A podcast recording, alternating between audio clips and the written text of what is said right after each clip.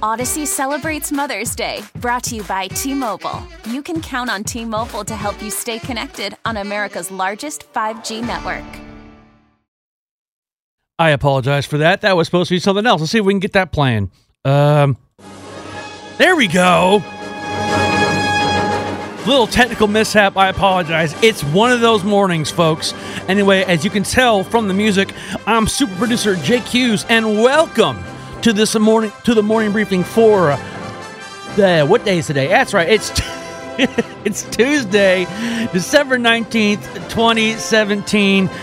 I'm, as I said, Jake Hughes. Eric Dehm, your awesome host, got caught in some traffic. He's doing that thing. You know how when GPSs, when your road is blocked, they'll send you on uh, sending alternate route, and it's like takes you around Egypt and then bounces you off Fiji, then takes you back to your destination.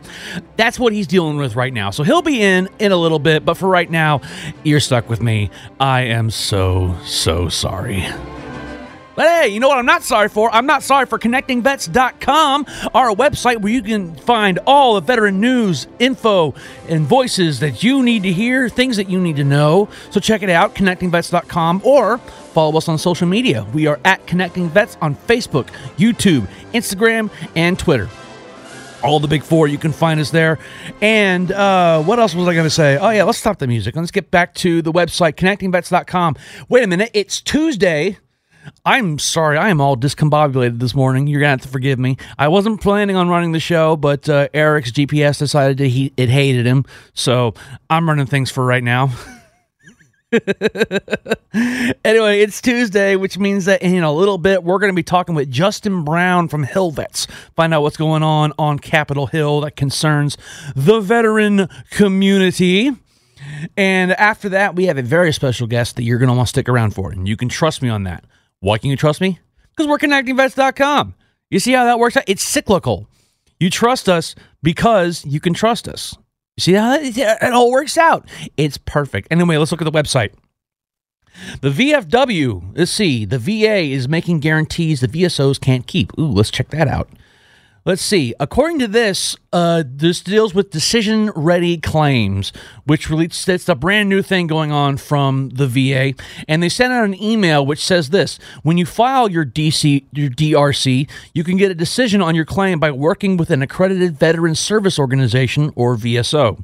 Your VSO will help you gather and submit all relevant and required evidence so that your claim is ready for the VA to make a decision when you submit it. And hey, look who just walked in the studio. Who? Who was it? I have no idea. Who are you again? Some guy who just sat in traffic for two hours. this is the most poorly designed city in the entire United States. There's not even a question about it. I've lived a lot of places, been a lot of places, never seen anything like I just saw this morning. Poorly designed, coupled with people who don't know how to drive. Ah, was it more Well, minivans? I'm in the I'm in the left lane. I'm just gonna cut over two of them without signaling. Just jump over, not look if anyone's there. Cut people off. I was cut off more times in the last two hours. Thankfully, not moving quickly because everything was so slow. Um, it started off poorly. Normally, it brings me down one road. And as I was heading towards it, my GPS was showing me the normal way and getting here at a normal time.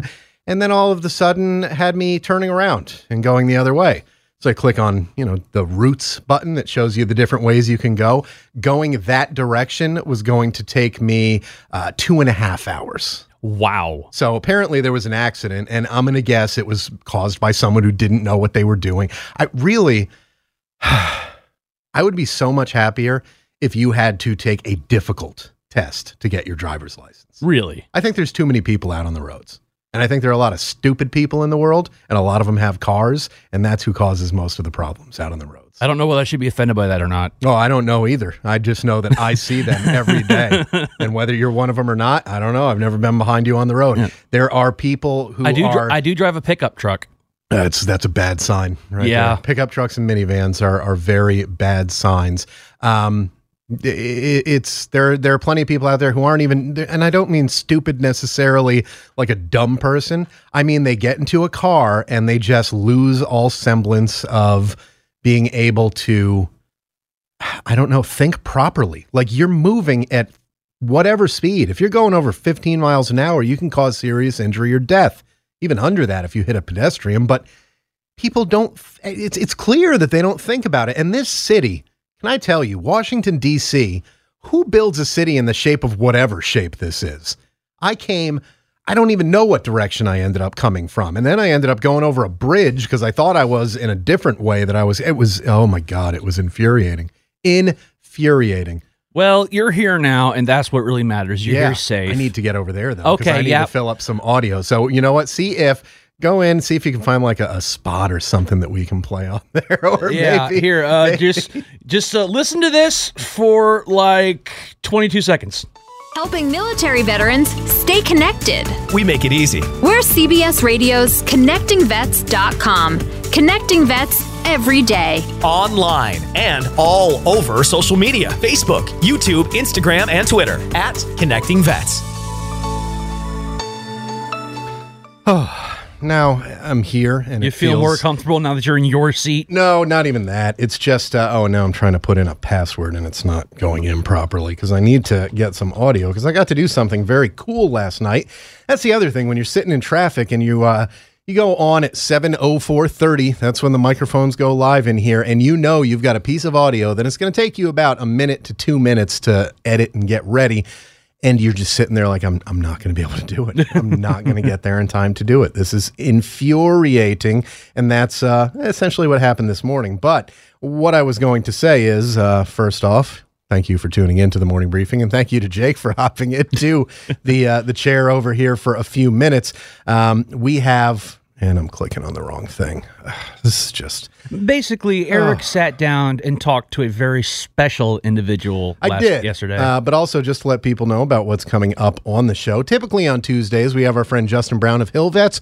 Justin Brown of Hillvets has the flu, so we're going to be Oh. playing one of our recent uh, interviews with, I believe, uh, the American Legion. We're going to play one of those that's on there coming up in the 7:30 block, and then at eight, we're going to have uh, the head of the TRICARE program for, I believe, it's the Department of Health, live in studio to talk to us about uh, TRICARE. There's a lot of changes coming to TRICARE in just well, 12 days now, basically. January 1st, there are significant changes coming to the TRICARE program They're going to affect people on TRICARE Prime and really every TRICARE program except TRICARE for Life. But we're going to get some of the details on that uh, when we talk to him coming up in just a few minutes. But as Jake mentioned last night, I had the pleasure last night of being invited to University of Maryland University College, who are one of the fine sponsors of ConnectingVets.com, and uh, really a a school that's kind of synonymous with the military. Because, I mean, Jake, you've been stationed overseas, UMUC, even if you didn't know what it was,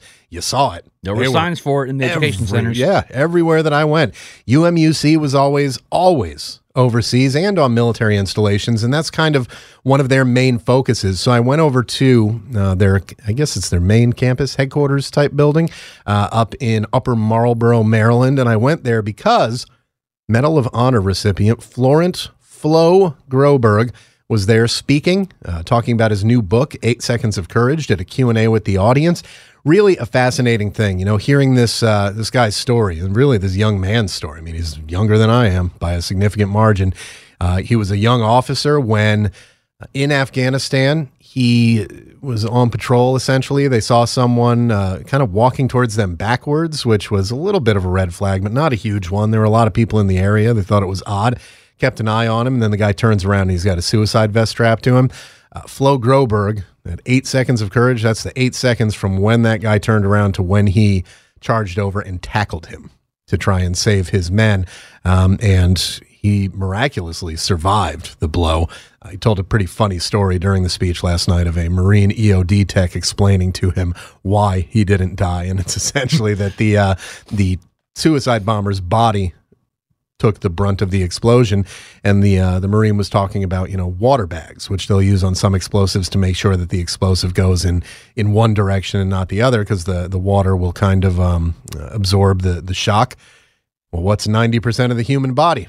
Water. So same thing, and, and the way he told it was, of course, much better than how I told it because it's something that happened to him. But after he spoke about his book and did the Q and A, I was able to uh, pull Medal of Honor recipient Flo Groberg aside and ask him a little bit more about his new book, Eight Seconds of Courage. Eight Seconds of Courage, the new book that you've written. Um, tell me a little bit about why you felt the need to tell your story now and why you decided to do it through this book. You know, I wanted to highlight the men and women that I served with, most Brotherhood and men uh, lost on August 8, 2012. And this was also a very therapeutic um, a journey for me to really put my feelings down on paper and express my appreciation and, and the honor I had to serve with our nation's finest. And so this was one of those projects that's life changing that allowed me to really um, tell the world and, and, and really tell myself how I truly felt.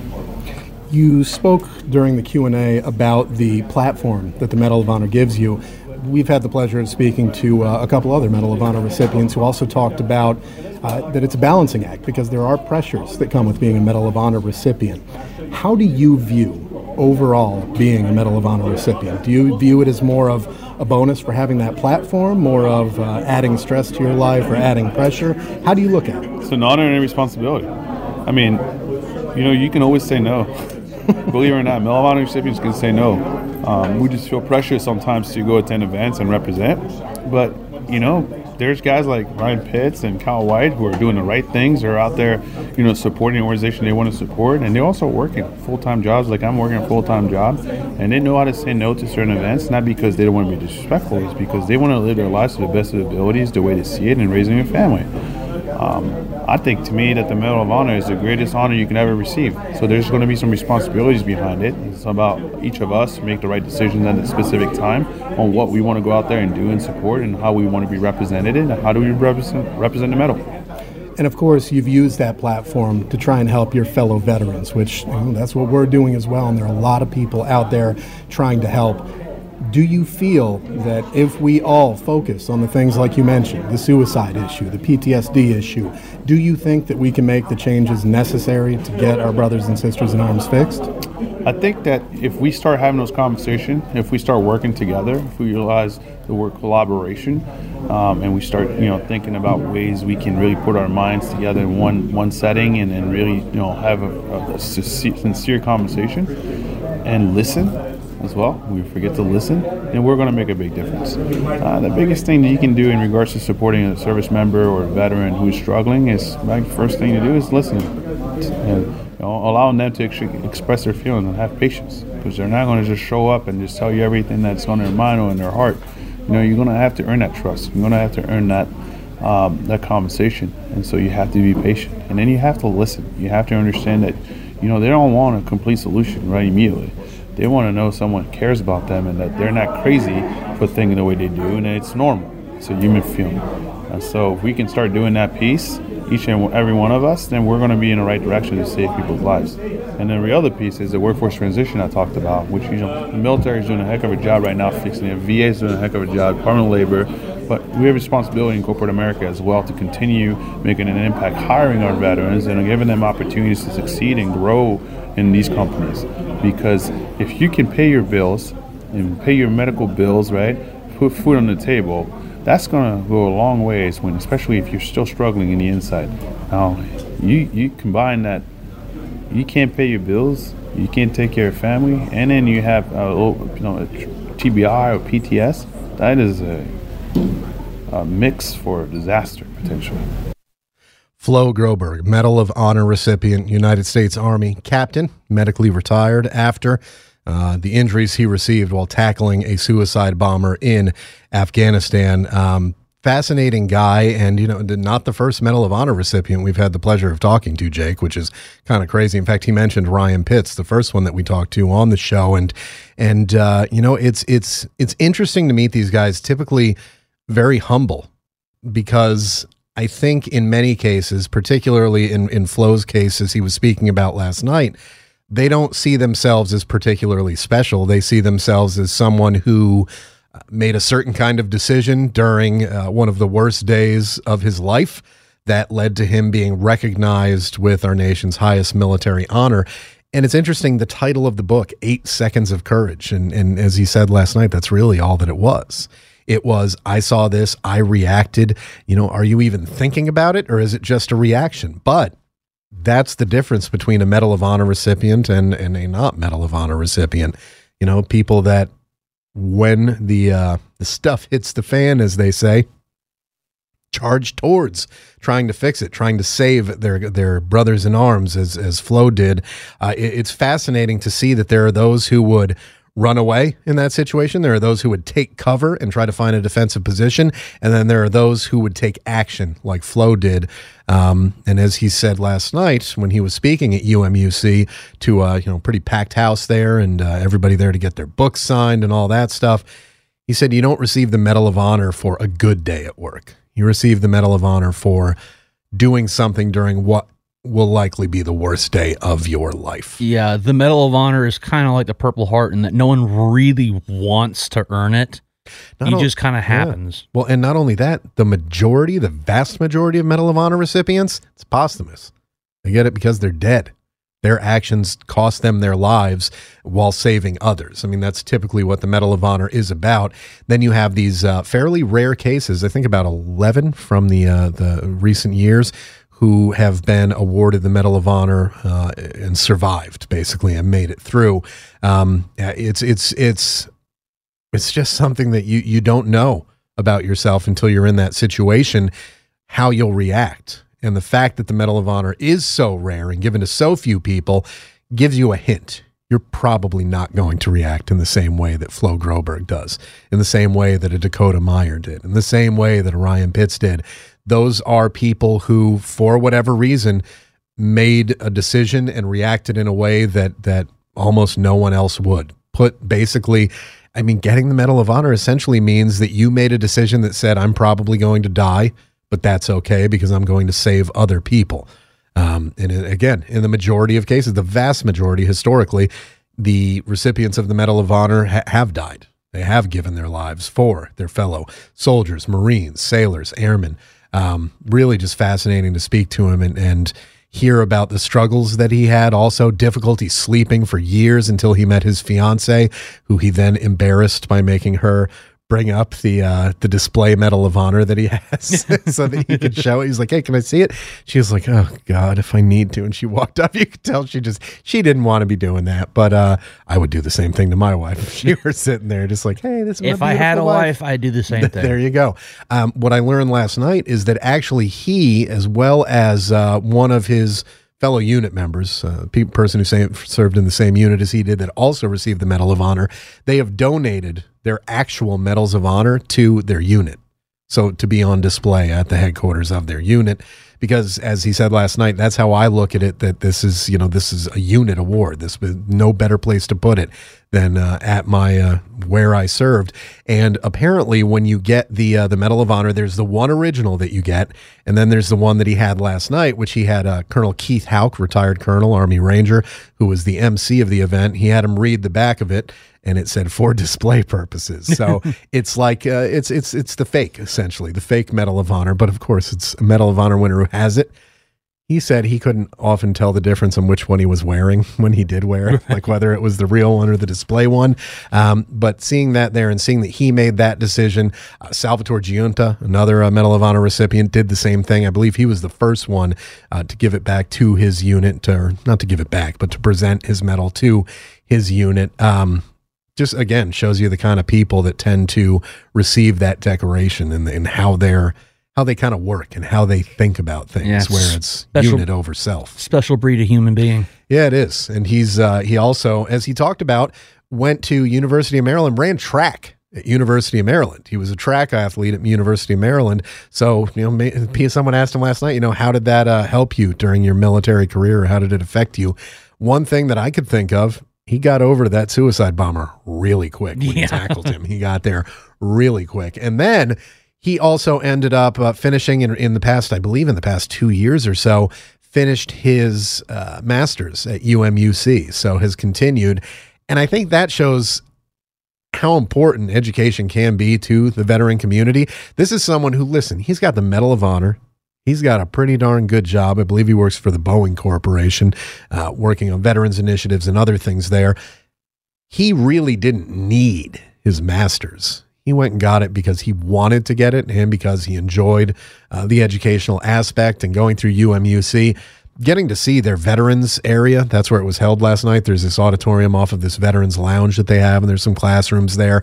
Um, really a beautiful setup that they have there, and and we didn't have a veterans lounge at my alma mater, Hofstra University. We had, um, you know, there was an office that you could go to and talk to the lady if you wanted to. I think I went there once or twice during my entire time at school.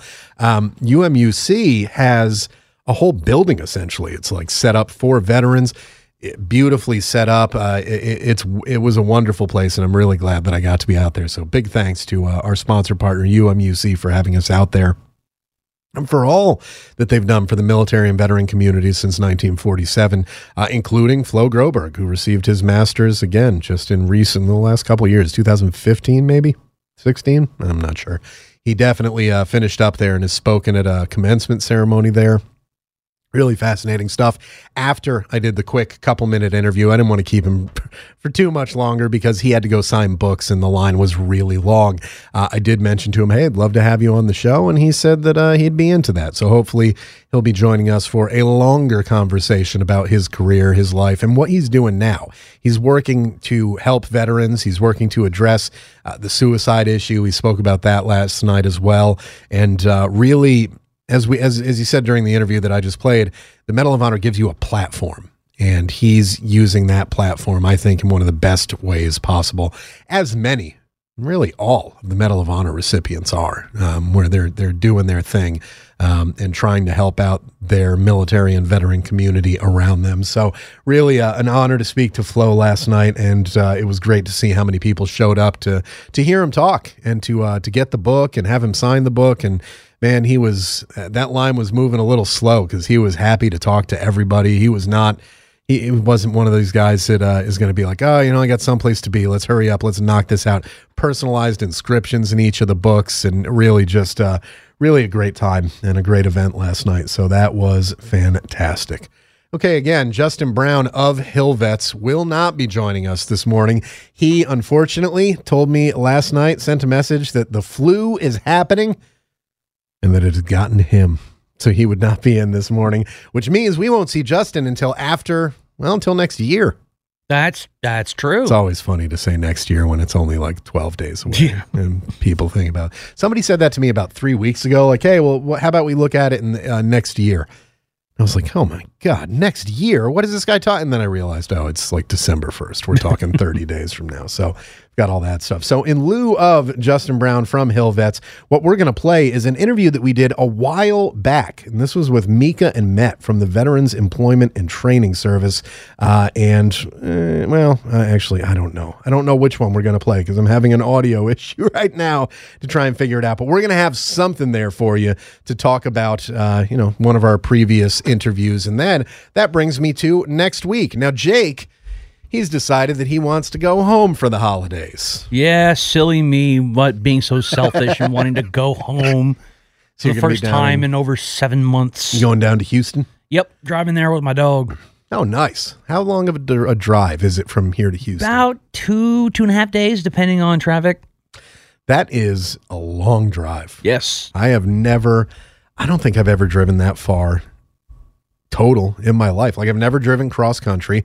I drove to Florida. That was about 20 hours or something like that, driving straight from uh, from Connecticut down to Florida. But man, two and a half day. Are you going to stop and spend the night someplace? Yeah, or- well, see, that's the thing. People wonder why I take so long because I wake up. I'll wake up around like seven, be on the road by seven thirty, and then I stop when the sun goes down. So it- I could probably get it done quicker, but I just decided to be safe and take my time. Yeah, and that's the best way to do it. I wish more people did that this morning, then we wouldn't have massive accidents. You are so salty about that. road. I do not like being late for anything. Um, I my wife can tell you I'm the one who's like, "Let's go! Can we please get moving?" Uh, when it's other people that are causing me to be late, I have even less patience for it. If it's myself, then I know who to blame, and I can get angry at myself. Now these massive accidents, which uh, almost always, if everyone's driving and doing what they're supposed to on the roads, accidents don't happen.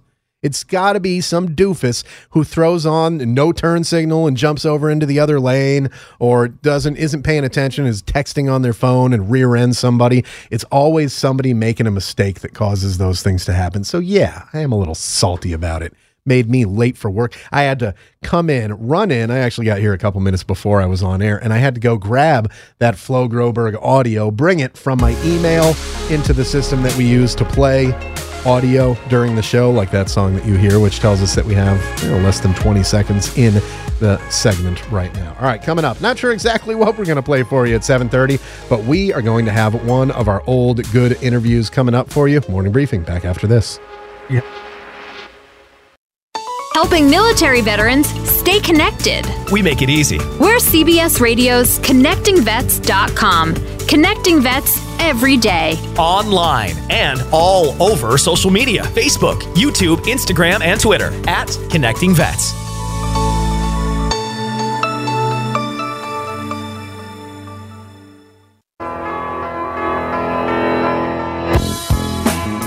Welcome back to the morning briefing, Tuesday, December 19th, 2017 edition. I'm your host, Eric Dehm. Jake Hughes is your producer, and ConnectingVets.com is your website. And we mean that. Created by veterans for veterans and covering the entire veteran experience.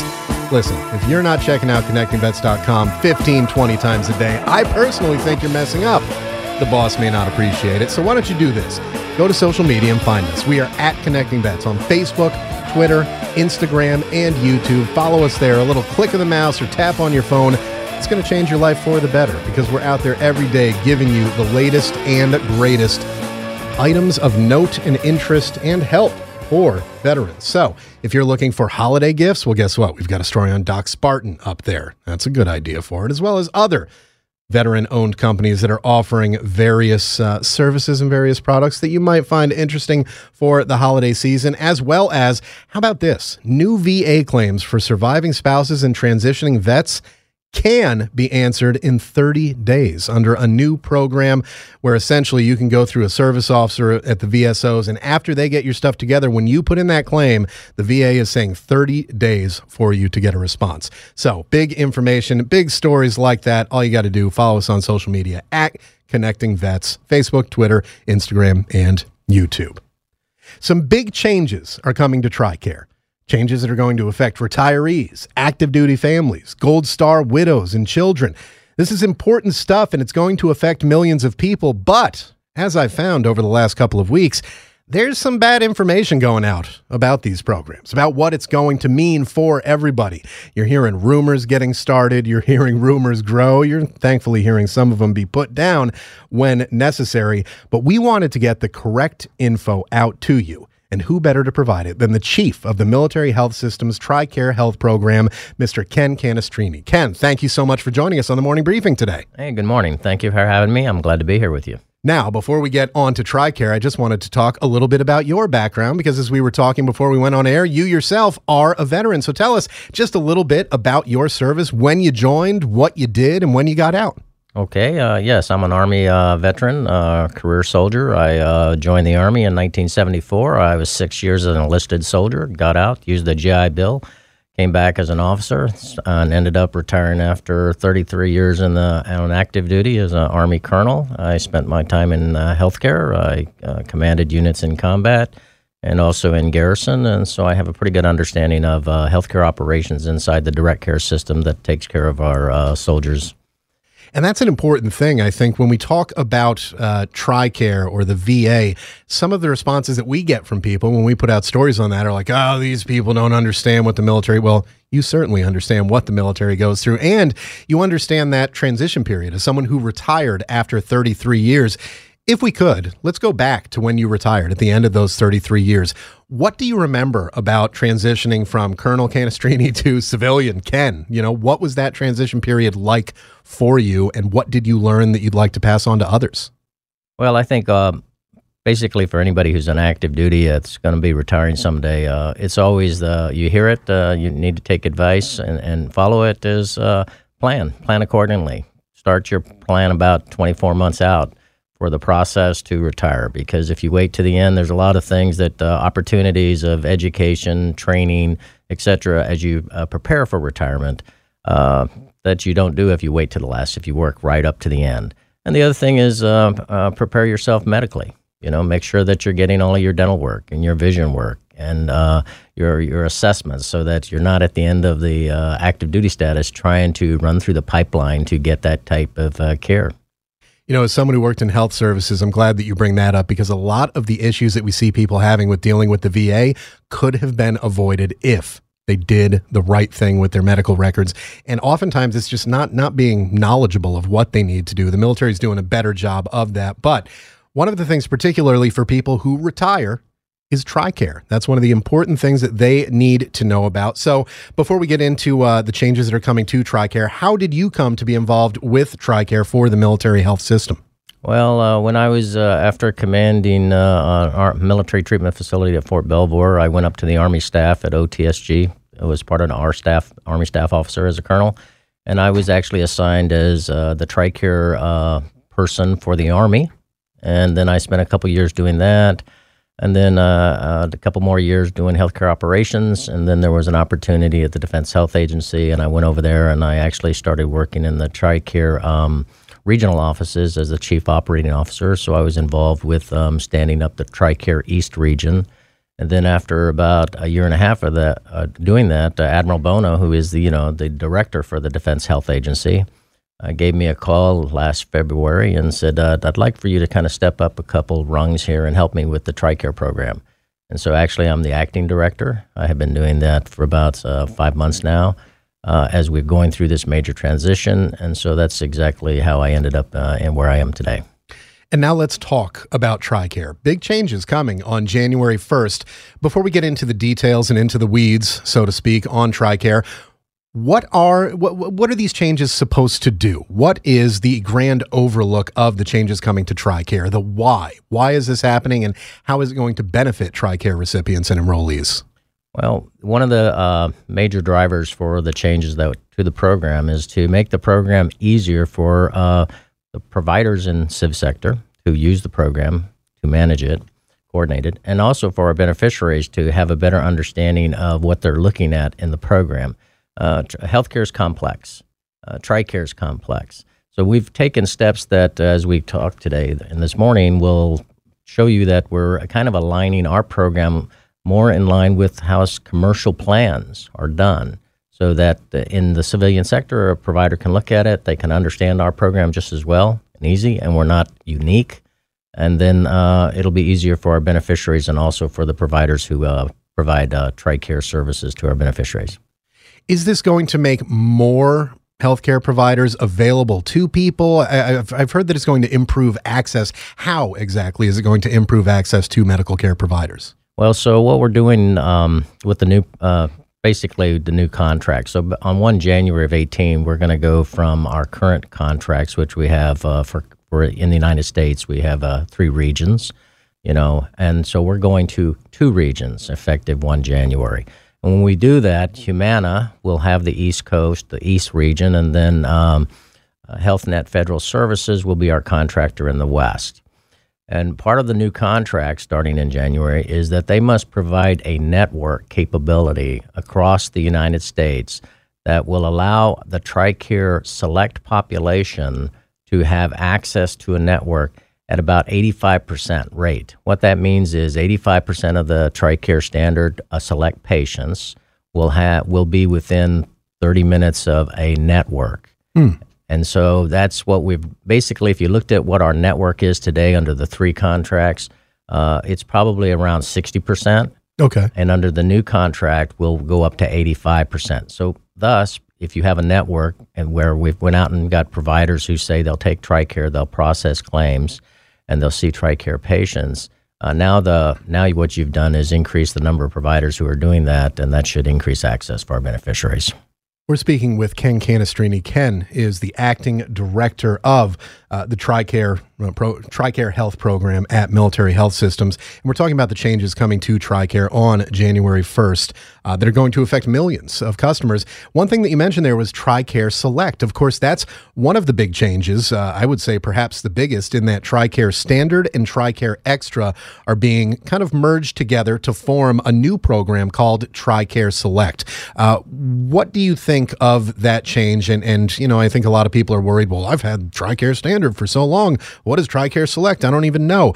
Explain to them the difference between what they had and what they're going to have with TRICARE Select. All right. So TRICARE Select, like you just did well in merge, talking about the merging of TRICARE Standard and Extra into one plan.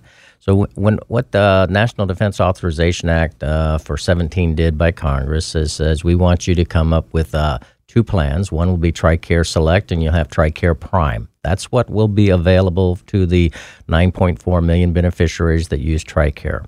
The major d- difference is that no longer uh, will you just automatically have TRICARE Standard or Extra. You will have to take an active step to enroll into one of the programs. You'll either go into TRICARE Prime, which is kind of a health maintenance organization type program, HMO, or you go and stay with uh, TRICARE Select, which is uh, a PPO type preferred provider organization. You have freedom of movement. You go to the providers you want. It's basically using TRICARE standard as you do today, except for the fact is that you will consciously say, that's where I want to get my care, and I'm going to enroll in that program. The reason uh, that's important is uh, now we'll know who's using the program instead of you know people not using it they're using other insurance or whatever. Once we know people are using the program they've enrolled that will help us build our networks to where people are uh, actually living and enrolled and using the program. One of the things that you mentioned there, of course, the enrollment, which has caused, I think, a little bit of confusion among the TRICARE recipient uh, and enrollee uh, community in that who needs to enroll in TRICARE Select? So, if someone is currently receiving, uh, let's say their TRICARE Standard, do they then need to enroll in TRICARE Select on January 1st uh, when this change takes place, or do they need to do it at a later date? Is there an expiration right. each year? How does that work? So, what we're doing right now is we're doing this major conversion uh, to go to the new program. And so the Defense uh, Data Management System out in California, which is most of the uh, military personnel refer to as DEERS, Enrollment Eligibility System, is we're doing a hard conversion. So basically, anybody who's in Prime, we will convert them to uh, stay in Prime. Right. Anybody who's in Standard, we will convert them to uh, Select. And so during this uh, month of December, we have a few uh, sessions, about 28,000, we think, that are coming into the system, and we are, are managing them individually as we're doing this conversion. So, for the bulk of the force, they will automatically be converted into one of these programs. And the beauty is of our program is 2018 will be our what I call a grace period year. Right. During this year, this is where we'll do a lot of education, putting out information to the beneficiaries and they will be able to kind of go back and forth in their plans. Uh, I like uh, Select. No, I'm not happy with Select, just like they've been doing in the past. Then we will come into the fall enrollment period. We will have, just like uh, the Federal Health Employee Benefit Plan, right? Our open enrollment period will be the same dates. So when OPM puts out that information, we will be aligned to that. And as people are listening, what does that mean? Well, that means every year you have an, a window about six weeks that we're open for you to change your enrollment status to right. take an active step. And then when you kick into the next year if you don't do anything you will be automatically carried over. Okay. Right?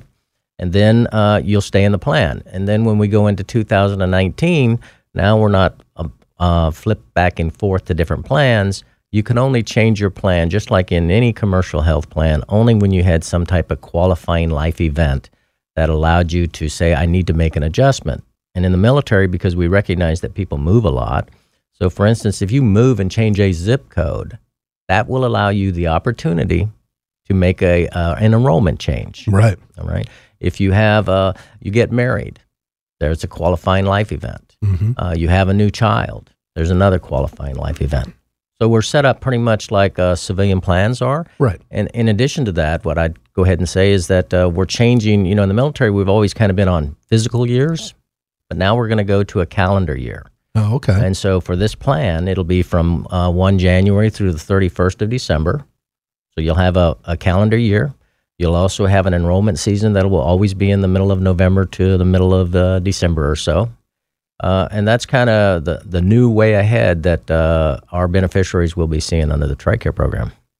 And I think that's a great thing that you're doing it by calendar year now, just because the fiscal year is it's a little bit confusing to some people. They don't know, you know, when you talk about fiscal year in October, well, is it the end of October, the beginning of October? Is it? It, it can just cause unnecessary confusion. So it's good to hear that it that that change is coming and that that will allow people to do it. Also, that 2018 is a transition year and that you guys understand that there are going to be some issues with this. I mean, we're dealing with, uh, you know, a variety of personnel. We're talking about active duty military. We're talking about veterans and retirees. Uh, some people who are uh, have been seeing TRICARE one way for a very long period of time and are now going to see changes. It's good to see that that is being taken into consideration and it's not just, hey, as of January 1st, you better figure this out or, you know, tough basically. Right. And the other thing I would uh, put a plug in for is that uh, Admiral Bono and uh, at the Defense Health Agency, we host a monthly uh, an MSO VSO session and then quarterly an executive session with her. And that's where we've actually gotten pretty good feedback from these groups about, hey, have you looked at this? Uh, we got a problem with this. We don't understand this. And then we've been able to take their feedback and turn around and do better education and marketing or even adjust the program. One thing that hasn't been adjusted, as far as I can tell, is TRICARE for Life. And we have gotten some questions from people enrolled in that. What do these changes mean for me? As I understand and as I've read, and there is a lot of data to read through when you look at what's coming to TRICARE, uh, it's not going to affect that program, at least as of January. Are there changes coming to TRICARE for Life eventually, or are they kind of in the clear for now? Right. So basically, you're you're spot on. There is no change to the TRICARE for Life program. Uh, the the beauty as a reminder of the TRICARE for Life program was uh, it was enacted by Congress in 2001, and the reason it was enacted because there was many of beneficiaries prior to 2001. After you turned 65, you were pretty much Medicare only, right? And you had our uh, military beneficiaries then were paying 20 percent of the costs, and so Congress enacted that, and so what uh, TRICARE for Life is, it's a it's a wraparound program uh, that supplements uh, the Medicare program. Medicare pays eighty percent, TRICARE pays the other twenty percent. So the current changes to the program, there are nothing that will impact or affect uh, the over sixty five population. The only other plug I'd like to push in for that group, though, is we always need to take our Medicare Part B. Mm-hmm when we get close to 65 because what happens is uh, when you get about six months out the tricare program and the medicare program will send the beneficiary information. And every now and then we'll have a re- retiree who kind of looks at that and says i don't need that because i'm expecting that i have i'm covered by the tricare program. And the answer is no. You are not covered by tricare program unless you take part b because mm-hmm. when a claim comes through we cannot pay that pay it through the TRICARE program unless you have Medicare. Oh, okay. We're speaking with Ken Canestrini. Ken is the acting director of the TRICARE health program for military health systems. Ken, I think the biggest response that we've gotten from people after our recent stories on TRICARE are in regards to raising of copays. Essentially, I think when you're talking about retirees, military families, you're talking about people who tend to be operating on a limited budget, in many cases, a very inflexible budget. Uh, in, in the case of retirees, particularly, who may not have any income coming in beyond maybe their military retirement, uh, where every dollar seems to count to them. So they hear about copays going up, and they are not happy when that happens. So, first, if you can tell us a little bit about uh, the copay changes, who's going to see the changes, what those changes will be, and then a little bit of an explanation on what those copay changes are going to do for them if they're going to benefit them in some way. Right. So, um, yeah, so the copays, there's kind of two aspects of this. Is one is um, bear in mind uh, for the TRICARE Select program, we are implementing copays. Prior to um, January of this year coming up, under TRICARE standard, you had cost shares. It was a percentage. So either it was 20 or 25% of the bill, depending upon whether or not you used a network provider. Right. So if you use a network provider, we're always giving you a discount. It helps the government, it helps you. Um, so patients would go in and it would be 20% of the bill. You wouldn't know what it would be until the bill was processed and, and showed at home. Right. So under the new program, uh, TRICARE Select, when you use in-network providers, that you know I told you about that 85%. Right. If you go to those type of providers, you will have a copay. and it's set up in a chart, and there's certain uh, you know dollar figures associated with that copay for primary care visit or a specialty care visit. If you go outside the network, then you will continue to go, use cost shares. Mm-hmm. Okay. Um, what we're, what the ben- beneficiaries are probably uh, talking more about is the fact that under Prime, Right.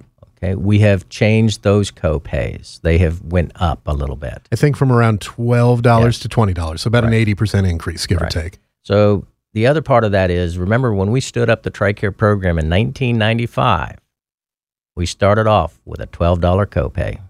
Hmm. This is the first adjustment to that copay since 1995 when we started the program. Wow, we're talking twenty-two years. I mean, It- things have changed in twenty-two Ex- years. Exactly. And so, uh, yes, we have a little bump up here. Um, uh, it was, man, it was, uh, you know, the bump up was directed by Congress. They're the ones that established the figures there. Uh, but uh, we do have those copays there. Um, however, uh, you know, you do have the benefit of um, going to urgent care under the Prime program Right. um, without a referral. Uh, with the, the military treatment facilities are also increasing urgent care activity so that patients can be seen, and then they're working with the network.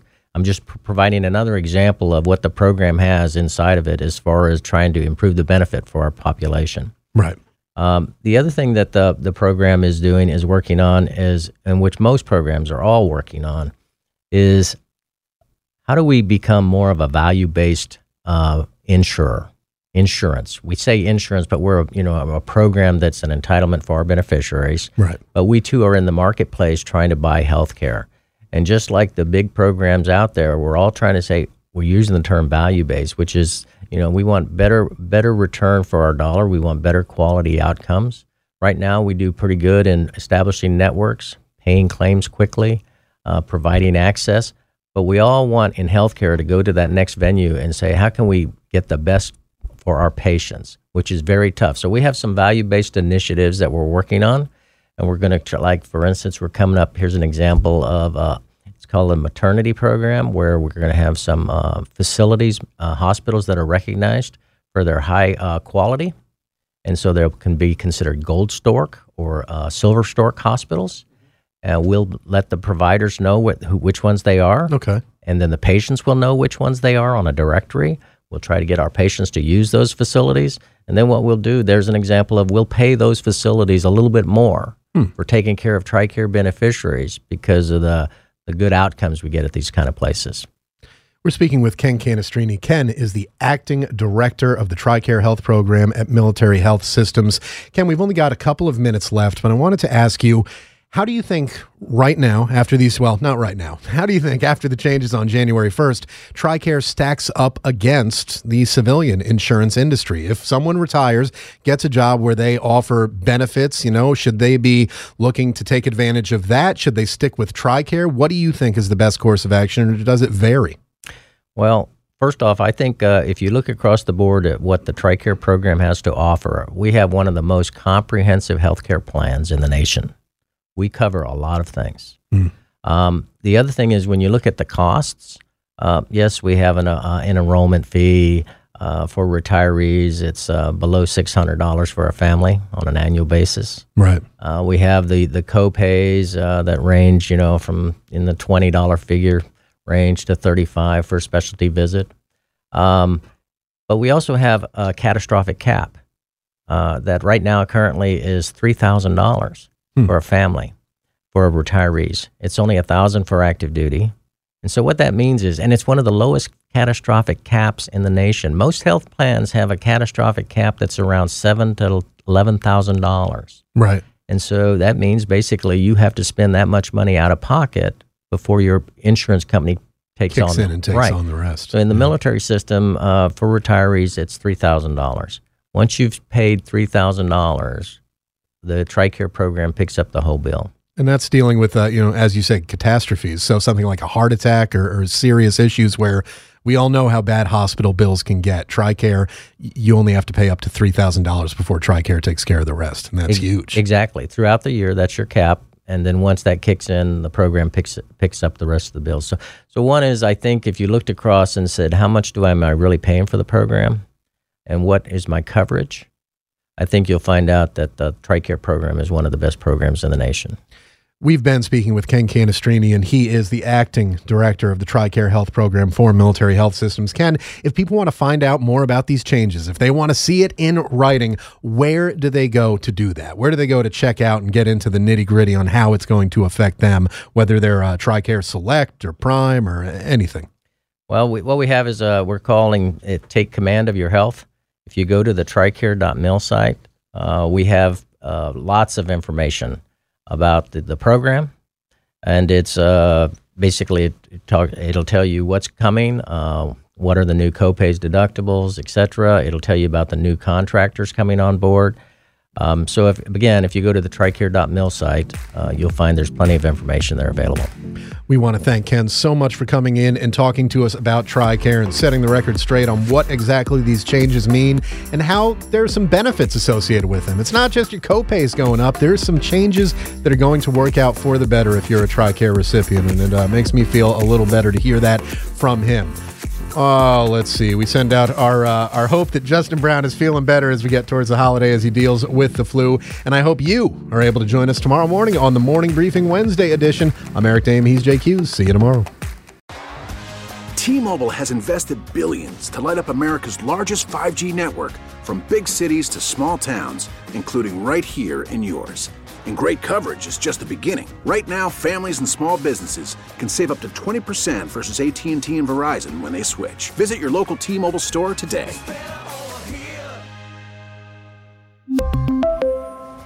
Plan savings with 3 lines of T-Mobile Essentials versus comparable available plans. Plan features and taxes and fees may vary.